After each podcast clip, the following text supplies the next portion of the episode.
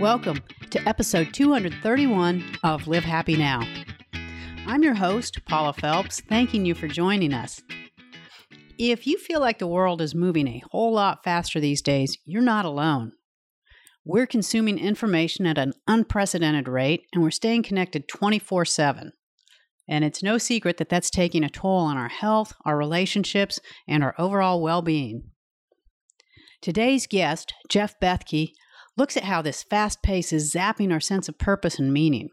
His new book, To Hell with the Hustle Reclaiming Your Life in an Overworked, Overspent, and Overconnected World, looks at how we can shift our focus from our online life to our inward life and find greater purpose and meaning. Jeff, welcome to Live Happy Now. Hey, thanks so much for having me. Well, you talk about a book for our times. Um, I know that your new book is written for millennials, but it really applies to anyone who's overextended in today's world. And I think that's just about all of us.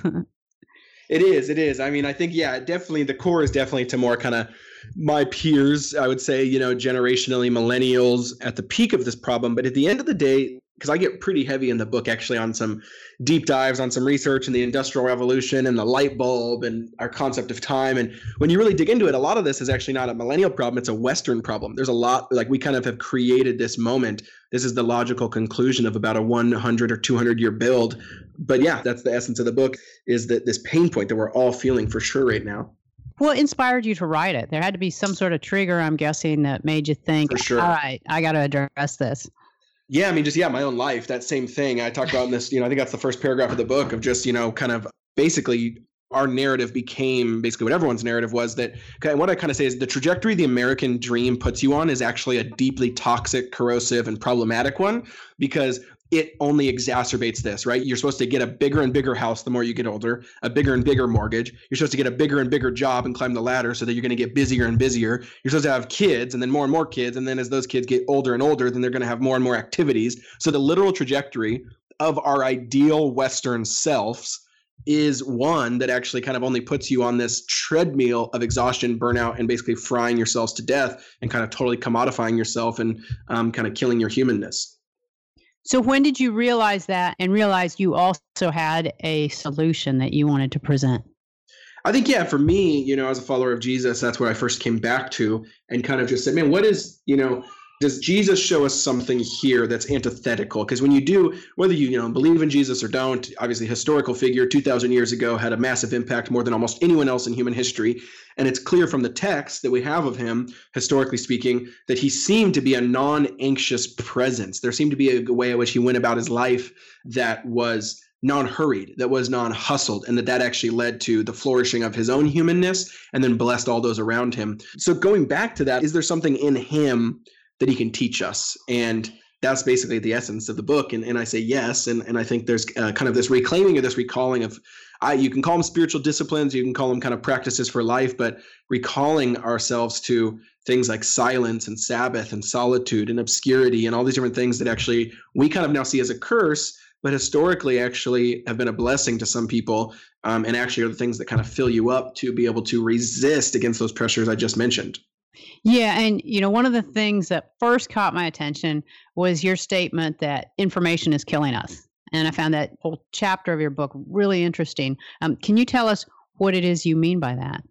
Yeah, well, I mean, I think I, I'm trying to remember the exact stat I have in the book, but I think it's something to the effect of like, you know, two days worth of information now currently in 2019.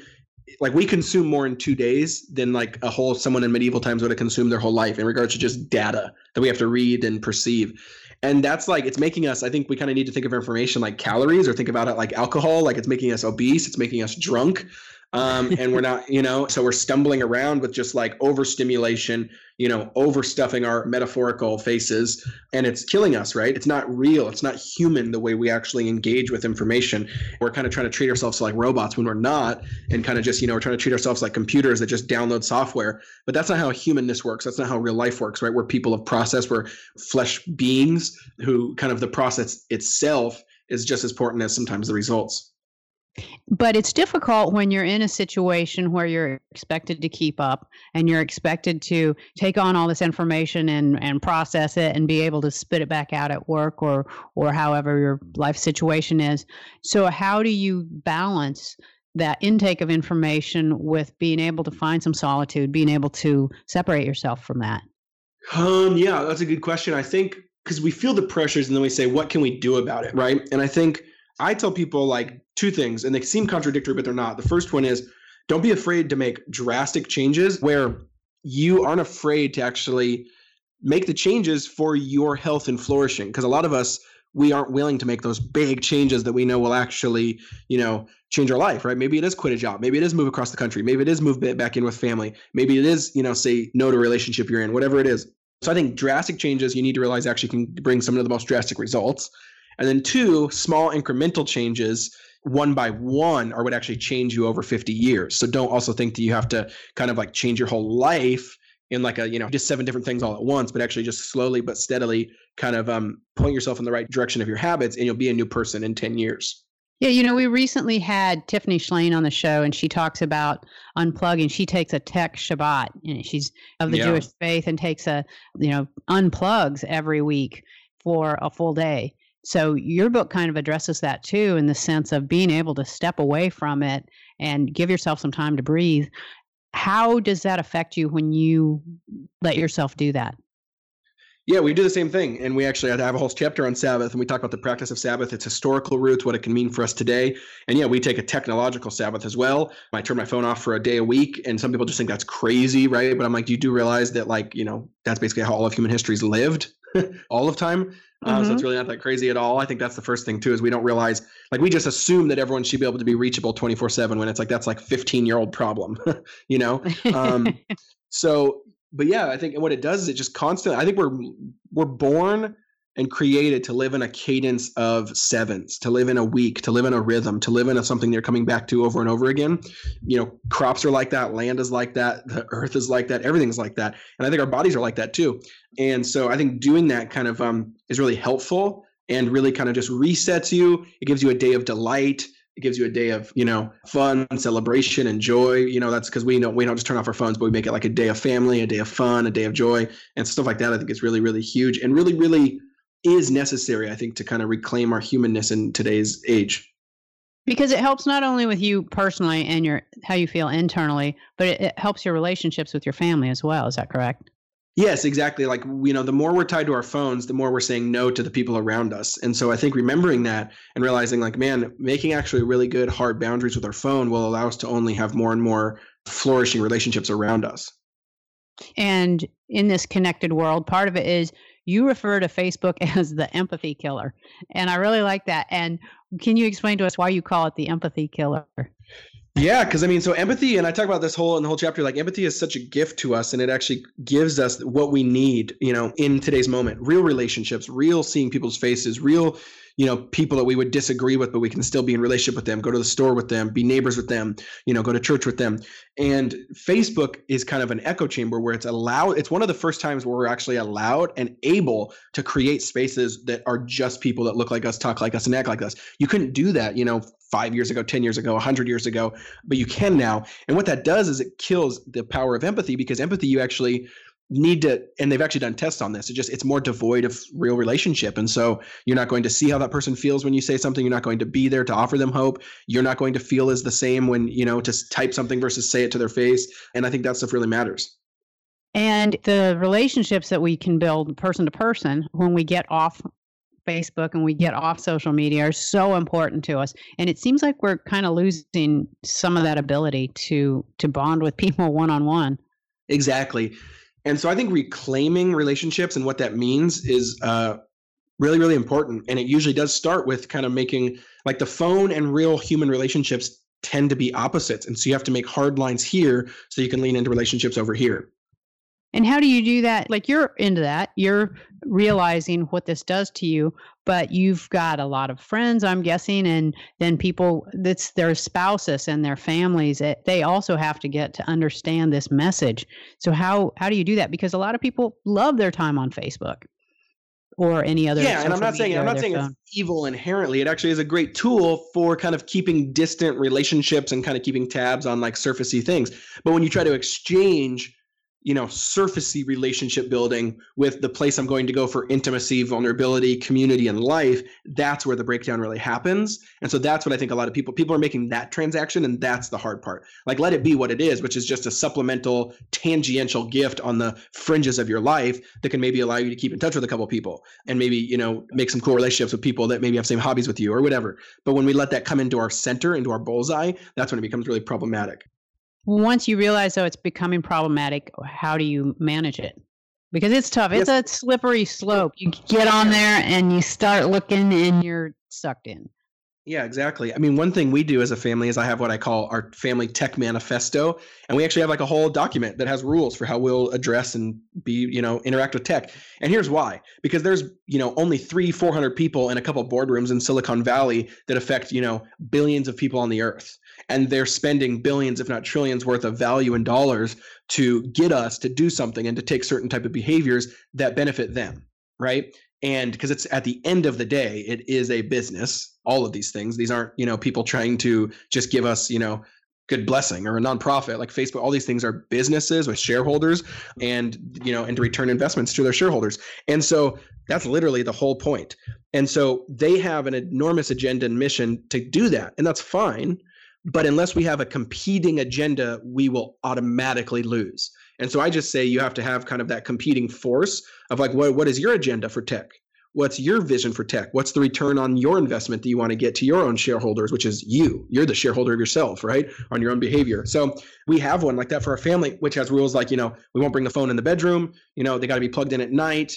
I can't turn it on for the first hour of the day, turn it on one day a week. I turn it off for one week a year. And there's a bunch more in there. But I think, um, you know, we don't put screens. We don't, we don't, we have no cable. We have one TV. All that has is Netflix on it. And it is actually on a TV elevator lift. So you press a button and it goes and hides away in a cabinet. So you don't even oh, see wow. it. So like, so there's things where we, we want to put it at the fringe of our focus. Cause I do believe how you shape your environment and your space totally will create certain behaviors and point you in a certain trajectory. And so if you're centering your entire home on a TV, I bet you'll probably watch it more right? If you're centering your entire home on phones and technology and putting them all over the place and charging, et cetera, then I bet you'll probably be on it more. But if you shape your space in a way that puts it on the fringe, not at the center, and you put more, you know, creating rather than consuming at the center, maybe it's music, whether it's coloring, maybe it's books, you put that at the center of your home, that'll change how you behave. And so these are all different things that that's how you start kind of competing with that agenda that then starts putting your life in the trajectory you want it to go. So it really becomes about being very intentional about what you want to do with your time and how you want to approach the technology. Exactly. I mean, I think the word intentional is basically the ethos of the book of like we have to be intentional to carve the life we want to carve that brings us the joy, flourishing, depth, and vitality we want from our friends, our relationships, our marriages, our life, and our work. You have to be intentional to carve that because our culture isn't taking us there. And so you don't have to be intentional to float downriver. You have to be intentional to swim upstream. there you go. Just ask a stick, right? They'll tell you. Exactly. Now, you say that in order to successfully focus on the meaning in our lives, we really have to tune out the noise and distraction that's around us. And that's so much easier said than done because we are so distracted these days and there is so much noise. So, what are some ways that we go about doing that? Yeah, I think same thing. I mean, as the phone thing of like start implementing small, really small practices that actually cultivate you in the right direction. So instead of saying like, "Oh yes, I believe that. That sounds awesome," and then you know trying to be silent for a full day, you know, tomorrow try to take 15 seconds where you turn off your phone and think um, maybe about people you love and you know or things and goals. And for me you know I, that's usually me kind of when i'm opening the scriptures and all that. And i talk about in the book mr rogers has had a great practice where he would start every single meeting ever for 30 years including meetings he haven't even had with the president and the cabinet when he was invited there with 60 seconds of silence. That was his actual ritual. Every meeting had to start with 60 seconds of silence thinking about one person who has greatly impacted you and why you're thankful for them and i think starting that like those kind of small rituals and practices really allows you to kind of start to see the change and the difference you're looking for. And how have you found that that's changed you to do mm-hmm. things like that and implement those practices? Yeah, I mean, I think it makes you a lot more of a non anxious presence. I think if you're not cultivating silence, you're kind of like, for lack of a better term, you're kind of like flimsy and flaky and hollow and reactionary and just kind of this you're not dense you're not centered you're not anchored. And so i think that is really really important. And that's the difference i've seen is the more i'm stepping into that practice the more i'm able to be present and proactive not reactive in my own life And that speaks to something else that you talk about because you talk about how our roots or our principles give us meaning. You know, but today, boy, we seem very rootless in a lot of ways, and people are looking for their purpose. And I do think that a lot of the distractions and a lot of the noise have taken us away from that quest. Uh, because we get caught up in the all the things that are going on around us instead of being able to sit down, take the time, and identify really what we want, what our purpose is, where our roots are. So, how do you recommend that someone goes about identifying what their reason for being here is? Yeah, I think I would probably say there's a lot I would answer to that one. I would say probably one of the the more beneficial things you can do is instead of trying to shoot for the moon of like this is what the dream and this is the hope what are you doing right now and how can you love people better in that? Because when we love people really well when we go about our day not trying to consume from other people and extract from them but actually live in love and live in sacrifice it sounds counterintuitive but that's where true joy is at. And so i say do that with and another way to put that is what makes you come alive? What do you do that you feel like makes you come alive and you can love people well in it, that's usually a good collision of where you can start finding that space for yourself. Yeah, because it's a great thing to ask people at a party or when you're meeting people. Uh, you know, we always ask, like, what do you do? And it's a lot of fun to ask them, what do you do for fun? And what I've noticed more recently is when you start asking that question, they think it's going to end with what is it that you do? And they start gearing up about talk about work. But when you add that for fun, there's kind of this hesitation because a lot of people are like, I'm not really having fun right now. I'm busy. I'm like always on 24 7. So I think that's something that's really interesting. Um, you know, people aren't necessarily sure of what it is that they really even enjoy doing. Yeah, exactly. And so it does take time and it does take space. But I also think, I just think sometimes we try to shoot for the moon. You know, we try to, the reason we can't figure out that question a lot of times is because we're trying to think of the dream we have 10 years from now. And it's like, no, no, there probably is some type of way and space for you to you know, love others well, sacrifice, and find that flourishing and that meaning right now. But sometimes it's not as flashy as we think. Yeah. And one thing that you talk about is that you're a big fan of saying no. And you write about this. Can you tell us why you love that word so much and why it's so beneficial?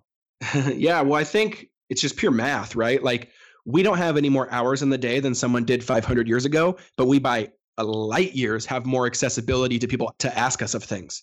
And so that's just pure math of like we're going to get asked more of us than people were 500 years ago. But yet they didn't have any more hours or we don't have any more hours than them, but they clearly still were able to fill their day 500 years ago.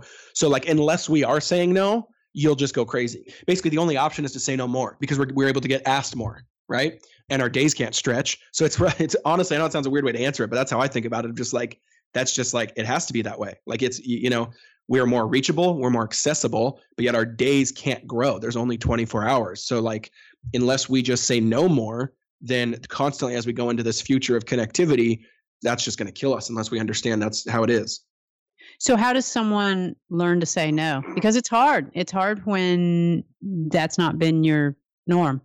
When you're used to yeah. saying yes to everything or you feel like you have to say yes to everything yeah, I mean, I think you got to have frameworks. If people don't have frameworks for their own life and mission, then yeah, you'll say you'll serve everyone else's life and mission. So, what do you like to do? What do you want to do? What trajectory are you on? What do you feel like your calling is?